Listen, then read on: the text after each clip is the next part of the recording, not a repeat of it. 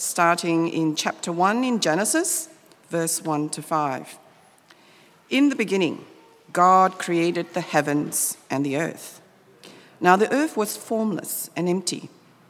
Darkness was over the surface of the deep, and the Spirit of God was hovering over the waters. And God said, Let there be light. And there was light. God saw that the light was good, and He separated the light from the darkness.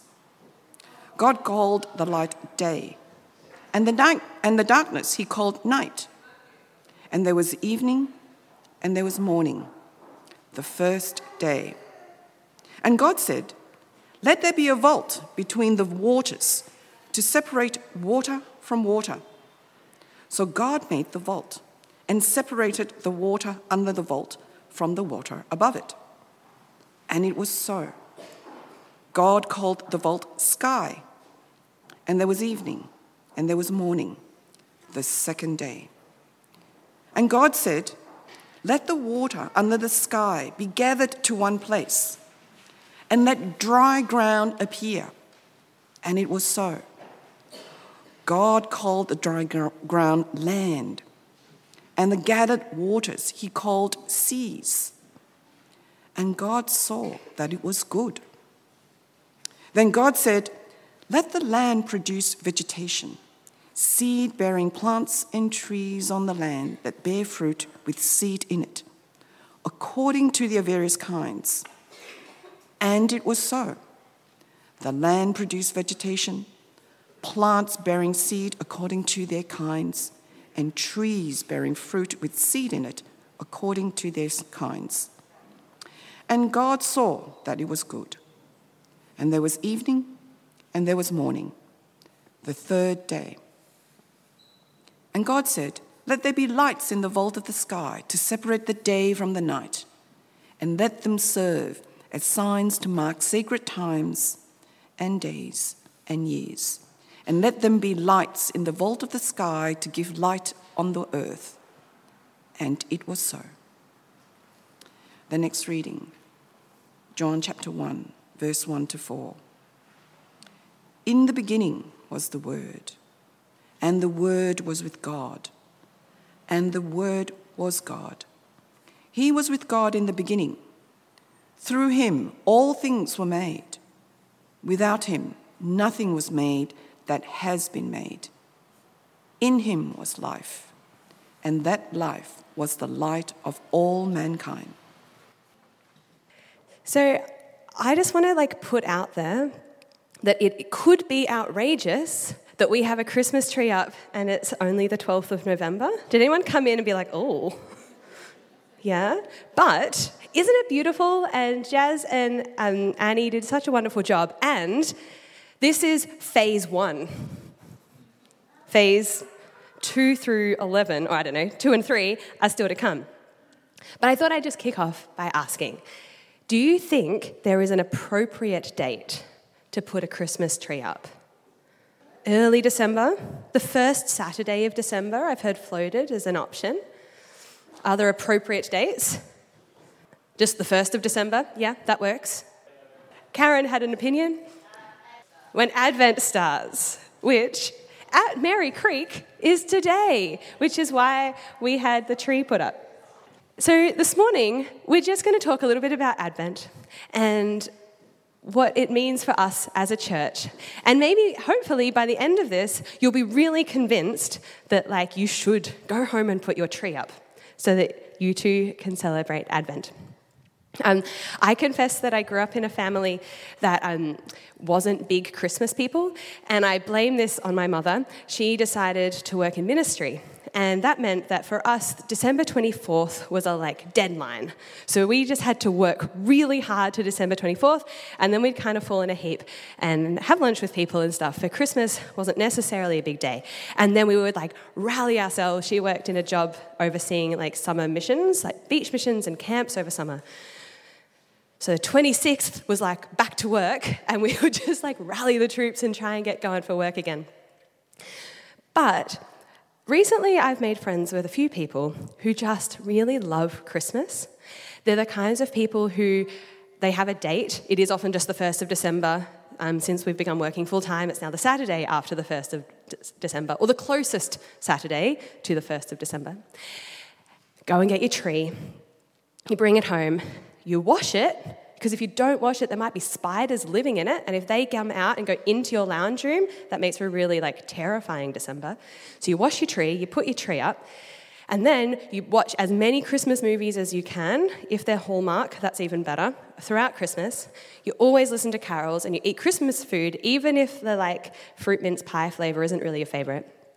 And that that's what Christmas is. It's not just a day, it's a season.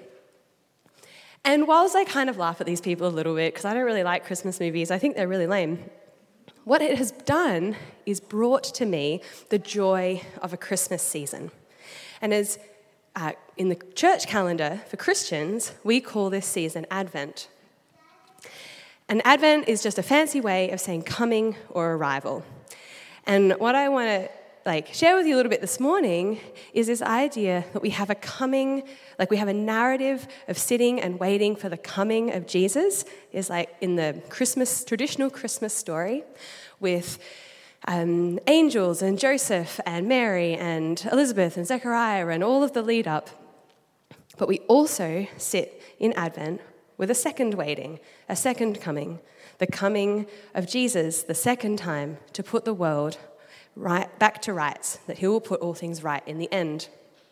And the Advent is a season not just of um, slightly strange food and terrible movies, but actually, Advent is a season when we remember and we celebrate that God has entered our world, that God never left, and that He will return and put all things right in the end. So, back in the day, um, the church, I like to think of just like the, early church all sat around in a circle. I'm not sure that's how it happened, but they worked out that there was going, uh, it would be really good if the church had a calendar, a way of remembering, sitting in, retelling, and learning the story of Jesus. So I'm wondering if you know what the church calendar is. If it starts with Advent, then we go Christmas, then it's Epiphany. I know, Pete, you can say it out. I've got it written down. What's after Epiphany? It's Lent. Then Holy Week with like Good Friday and Easter Sunday. And then, not quite. and then Pentecost. No, then Ascent, and then Ascension. And then, if you're truly Anglican, there's a little Trinity Sunday in there. And then we hit I'm sure there are lots. They're the only ones I know.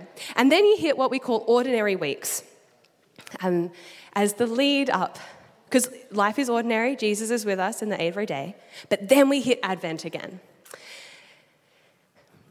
It's kind of going round in circles, but in a good way.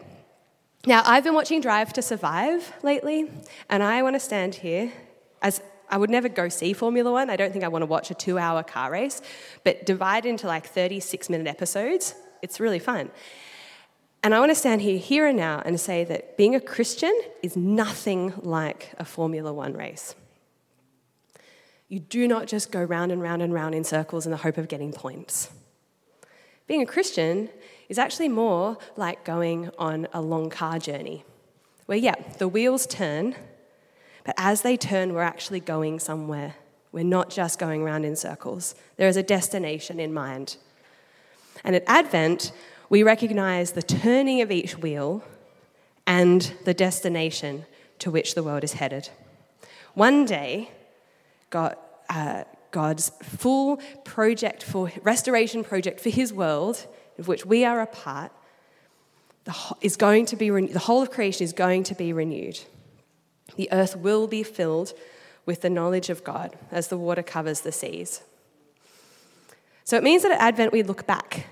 And John, the little uh, the reading from John does this really well. We look back to creation, and we look back to the um, the full story of beginning with Abraham and all of the things that have gone on in the Old Testament, the hope that was never given up on, that climaxes in the person of Jesus.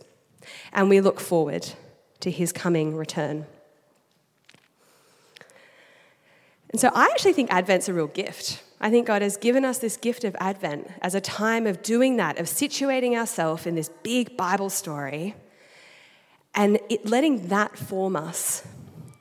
Um, I don't know how, how you guys go, just sort of being people out in the universe, um, but I find that there's just a lot of other a lot of other stories that I could be situating myself in, lots of other definitions of what it means to be human, lots of other thoughts about why we are here and where we are headed.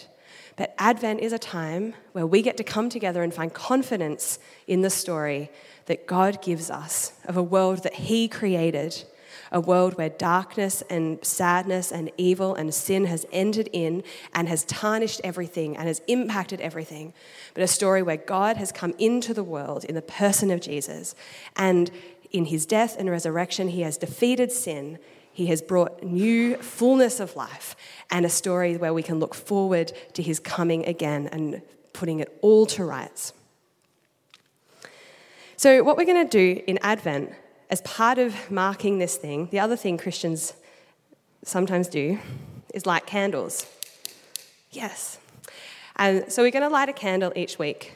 And we're doing this for a number of reasons, but the one I want to like draw your attention to uh, this week is this Jesus is the light of the world, and his spirit is with us. And that we can look at this candle and be reminded. So let's look at the passage from John. He loves to use the word light. In the beginning was the Word, and the Word was with God, and the Word was God. He was with God in the beginning. Through him, all things were made. Without him, nothing was made that has been made. And in him was life, and that life was the light of all humankind. John helps us do Advent well because it helps us to look back to creation and look forward to new creation. And what we're going to do over the next few weeks is going to go through chapter one of John and just see what it shows us about who Jesus is, what he is like, what this world that he has made, what it means to be people who, Advent people, if you will. But let's look at these few verses this morning and see what we can learn. I think the first thing is that this is not like your normal Christmas story, right? There isn't, um, there isn't a manger, there, isn't, there aren't stars, there aren't shepherds. It actually begins with in the beginning. So immediately we know this is not like a normal story, right? This isn't a normal person in an ordinary story. It's about someone called the Word. And John just uses the word as a phrase to talk about Jesus. So the word Jesus was God. The word Jesus was with God and was there right back at the beginning of everything. Jesus is not the created but he is the creator. So, unlike other ways of talking about the Christmas story, John doesn't start with a story of conception. Like, yes, Mary was his mum, yes, all of that happened. But John wants to point out to us and re remind us that Jesus is not simply a person. There's a mind blowingness to this, that Jesus is entirely God and entirely human. John is clear. Jesus, the Word, was there right at the beginning. And it's no, um, it's, it's no accident that this phrase in the beginning is used in John just like it was used in the Genesis story. Sometimes when we see these little phrases in the Bible, um, or like little uh, like hints at stuff, or like, oh, that's interesting, I've heard that before. It's not just there by accident. It's not a coincidence. The author is trying to communicate something with us. It's like, what is John trying to communicate? Well, I think that uh, John is trying to get us to notice that uh, this Jesus the one, is the same Jesus who was there right back at the beginning, through whom all things were created. This is who Jesus is. But also, John wants us to know why Jesus came. Why was Jesus sent into our world? And John's way of talking about that is to recreate our world. The world that God made in Genesis actually is not the same sort of world that we live in. He made this, as the passage says, it's like good. It's really good. And He made a good and beautiful world, and we have so much of that that we still see today. But there is also evil and pain. And so when John says in the beginning, he wants to show us that God is recreating this world, He is mending the brokenness. Jesus came to defeat sin, to defeat evil, and to bring about the completion of a restoration story for us. So, if, first thing is that Jesus recre- came to recreate our world. I think the second thing that this passage shows us is that Jesus is the Word. And what do words do? Well, they communicate. God is like so different to us, like so different yes, we have been made in his image, but he is so different. And like, how do you communicate across such a large gap of difference? Well, through Jesus, the Word. Jesus is the communicator. Jesus is the Word of God, through whom we hear the voice of God. And like, how do we hear God today? Well, for starters, we encounter him in the Bible. All you need to do is open up your Bible and hear the Word of God. We encounter Jesus and the Word in the promises of the Old Testament, in the testimonies of the epistles, in the, sto- the narrative stories of the Gospels themselves. But you don't have to be like be reading the text of this Spirit-inspired NIV even. Um, we encounter Jesus as these stories are retold. If you tell a story, a Bible story to someone, if you share of who Jesus is with someone, they're hearing the word of God. As you pray with someone through, you know, the message of the gospel, they're hearing the voice of God, and so are you. And we encounter God when we just hear this message. And I know that there are lots of ways, other ways that we can hear God. And there is a still small voice that we can learn to hear. But the most normative, the most usual, the most guaranteed way of hearing the voice of God is by opening up our Bibles, our spirit inspired scriptures. And God is perfect, and His word is perfect. So when we read the Bible, we know that it is a sure message, it is a true message, and it is good news. So if Jesus recreated the world, or came to recreate the world and he communicates with us the other thing john wants us to hear is that uh, jesus like accommodates himself to us he does this in the most incredible way like god became human when we were talking about this uh, last week, the, phrase, the word that Beck kept using was the, the mind blowingness of the incarnation.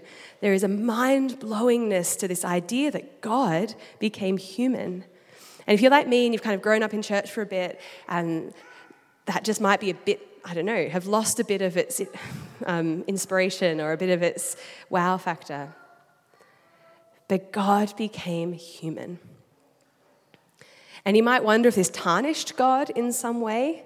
I mean, we're great, but we're not all that great. It might have made him less God, but it didn't. Jesus, the one we read about in the Gospels, the one who is fully human, as John points out, is fully divine. He's the same Jesus who was there back at the beginning, creating the world. So he has the full divine experience, but he also has the human experience, the full range of human emotions. Jesus has a full experience of relationships. He had family, he had friends. He felt lonely sometimes. He liked a good party. He learned to read. He liked to eat. And sometimes I think he's the, Jesus is God who, when it rained, felt raindrops on his face. He's Jesus as God being fully human. You know, like when you see a small child or, a, or an, even a larger person, and they go to like trip, and you kind of have this like, like Jesus would have felt that.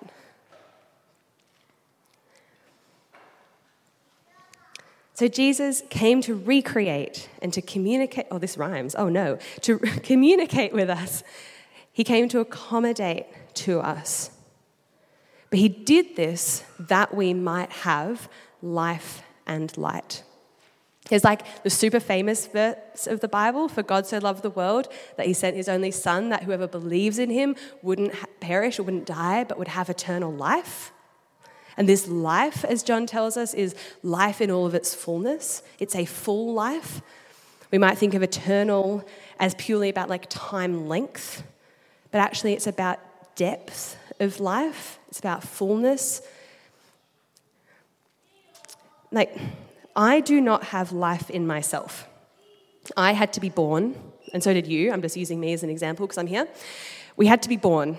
We need great farmers who produce food. We need Melbourne water to have water that comes out of our taps to hydrate. We need good medical care.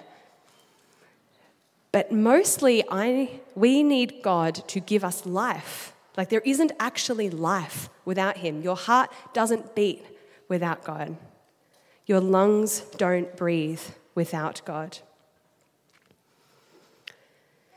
So, in this moment, if you're sitting here and you follow Jesus, you are not just even given life to have a beating heart and breathing lungs, you are given eternal life, eternal depths of life.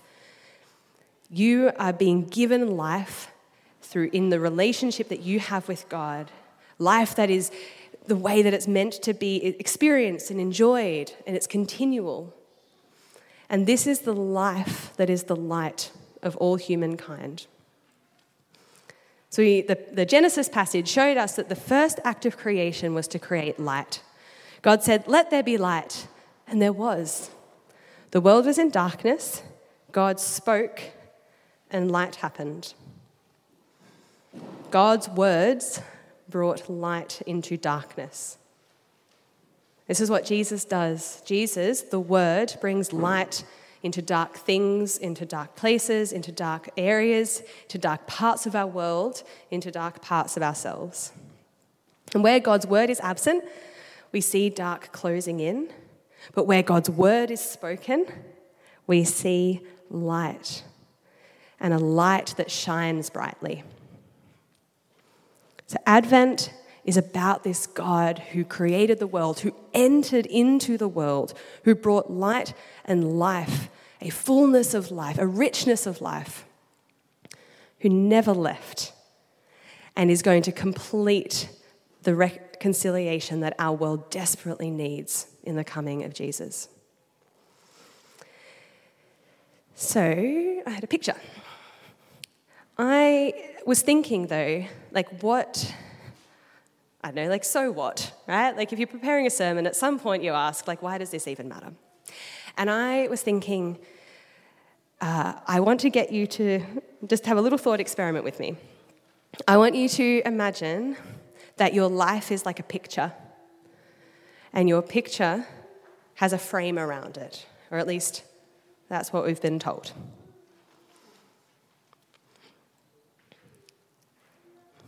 So this is our life. Yeah, anyway. So I was thinking, what is, just hold, hold that in your mind for a moment. What is the like, I know, the rubber hits the road bit of this wonderful news that God became human and entered into our world? And I wonder if a question around this might be sure, Jesus entered into the world when he was born. But it often seems like he's gone, he's very far away, or at least he's not part of my daily lived experience. You might not use the phrase daily lived experience to, you know, as a common vernacular. So maybe your question goes, or thought goes something more like this. Sometimes I'm afraid that Jesus is just a figment of my imagination. Or sometimes when I pray, I wonder if I'm just speaking into an empty room. Or maybe put another way, how am I meant to believe in someone I can't see? Maybe none of these are your questions, and you have your own ones. But these are mine. and I, like you, I live in a context where it turns out, and my context is Melbourne, for those you know, playing along at home, it where it turns out that God is not necessary and belief in God is not necessary. Each day, as I leave my apartment, I walk out into a society that believes that God is not here. that believes God is absent if he existed at all, maybe believes his absence is a good thing. And I walk among those who tell me that because God is not here, I'm the one that can decide what is best for me. And if I'm just to be perfectly honest this morning, like this impacts me.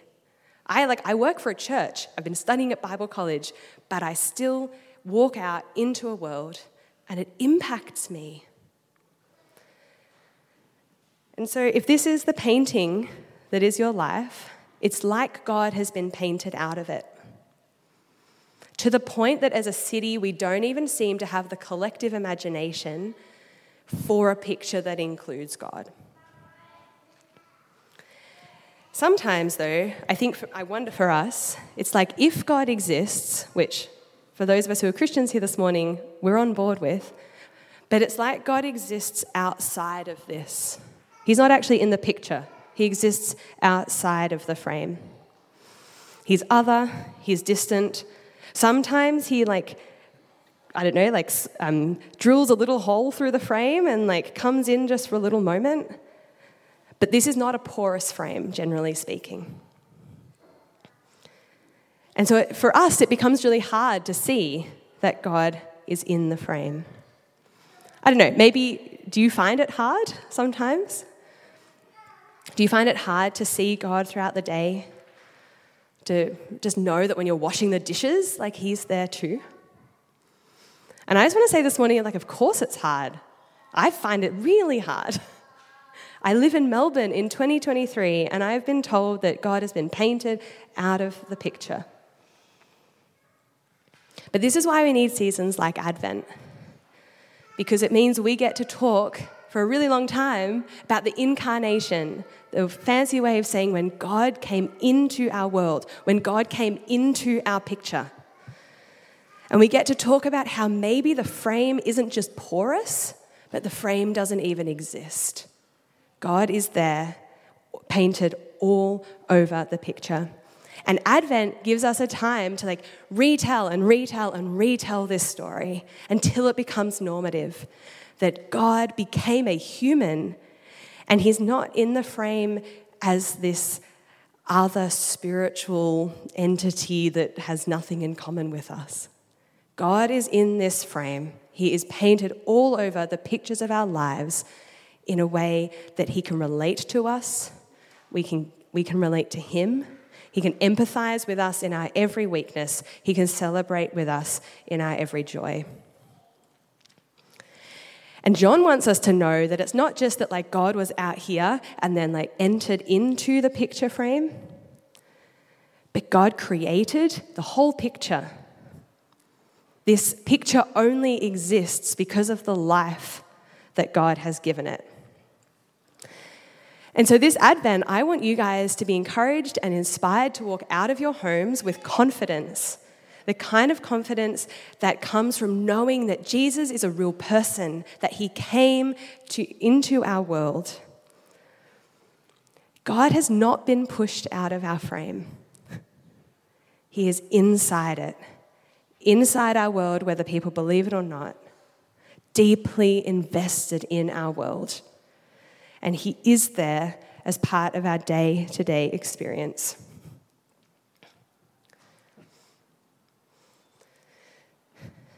But sometimes we feel like He's not, and I, I really want to say this morning I get that. So, what do we do when that just seems like a nice idea? Or perhaps you're all over it at the moment, but you've got a friend who you're like, I just think you think that God is really distant and far away. Well, Jesus came, Jesus died, and Jesus rose again that we might pray. And I think prayer is the most subversive thing that we can do in a context that says God is not necessary, God is outside of the frame. I don't know if you've had these moments where um, sometimes I'm like, oh, I haven't been praying as much recently, and I think it's just because my life is going really well. And I kind of go, oh. And then other times when I feel so drawn to, like, there's, there's, a couple of times this year when I literally got on my knees next to my bed out of this, like, anguish of just needing to pray about something. And it's because my world had been shaken up.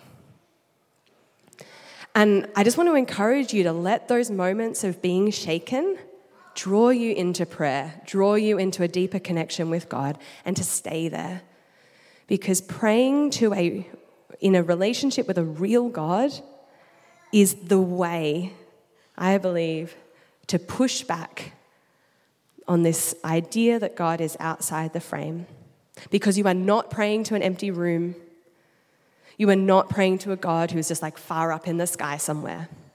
You are not praying to a God who doesn't get it. You are praying to a God who knows what it's like to be hurt, to be let down. You are praying to a God who knows what it's like to have someone he loves hurting. You are praying to a God who is near. In fact, the Bible tells us that God is so intimately near to us that the Holy Spirit takes our like wordless groanings and utterings and like does something with that. And God will speak to you Jesus is the Word. We can open up the scriptures at any time. You can come to church and hear the good news talked about. God will speak to you. And so Advent is just this calendar season. It's a rhythm that we can get a, get like come back and focusing in on what is the most important part of our faith. That God became human. He lived, he was born, he lived, he had a ministry, he died to defeat evil and sin, and he rose again that we too might have resurrection life. And that's what Advent is about. That's what Christmas is about. And if putting a tree up in your house a little bit early this year will encourage you of that, I encourage you to do so. So maybe this Advent you could read along with John's Gospel. That's what we're going to be doing here at church. But also, maybe, whether you're a little bit arty or not, maybe you could either create a painting um, that's like, or a picture um, that will remind you that God is actually painted over the whole of your life. Or you could just do what I did. I have had this up in my house for years and just decided this morning that I was like looking at all of my art and I was like, which one is going to remind me that God is painted through every part of our life. So I chose this one. Don't know why, but it spoke to me.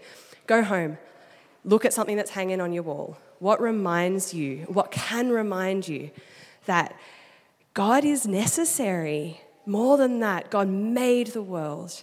He is deeply involved in it. He deeply loves you. He is deeply near. And He will return and put everything back to right in the end. Uh, let me pray. Our Lord Jesus, we want to thank you that you have rewritten the story. We want to thank you that you are reordering our world. In your mercy, come and rewrite our stories. Come and reorder our world.